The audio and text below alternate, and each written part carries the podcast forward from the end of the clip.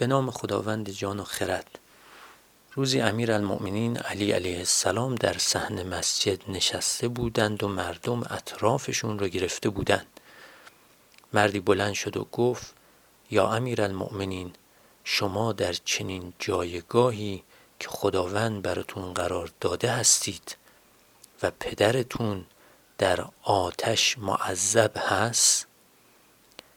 آقا امیر المؤمنین به او فرمودند خدا دهانت رو بشکنه.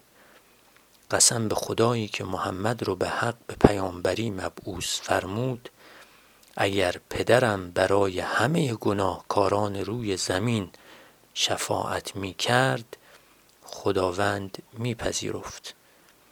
پدر من در آتش معذبه در حالی که پسرش تقسیم کننده بهشت و جهنمه قسم به اون که محمد رو به حق به پیامبری مبعوث کرد نور پدرم در روز قیامت انوار همه خلائق رو کنار می‌زنه مگر پنج نور.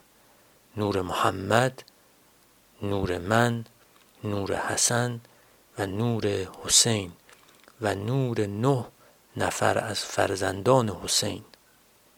چرا که نور ابو طالب از نور ماست که خداوند اون رو دو هزار سال قبل از خلقت آدم آفریده. بهار الانوار جلد سی و پنج صفحه شست و نه.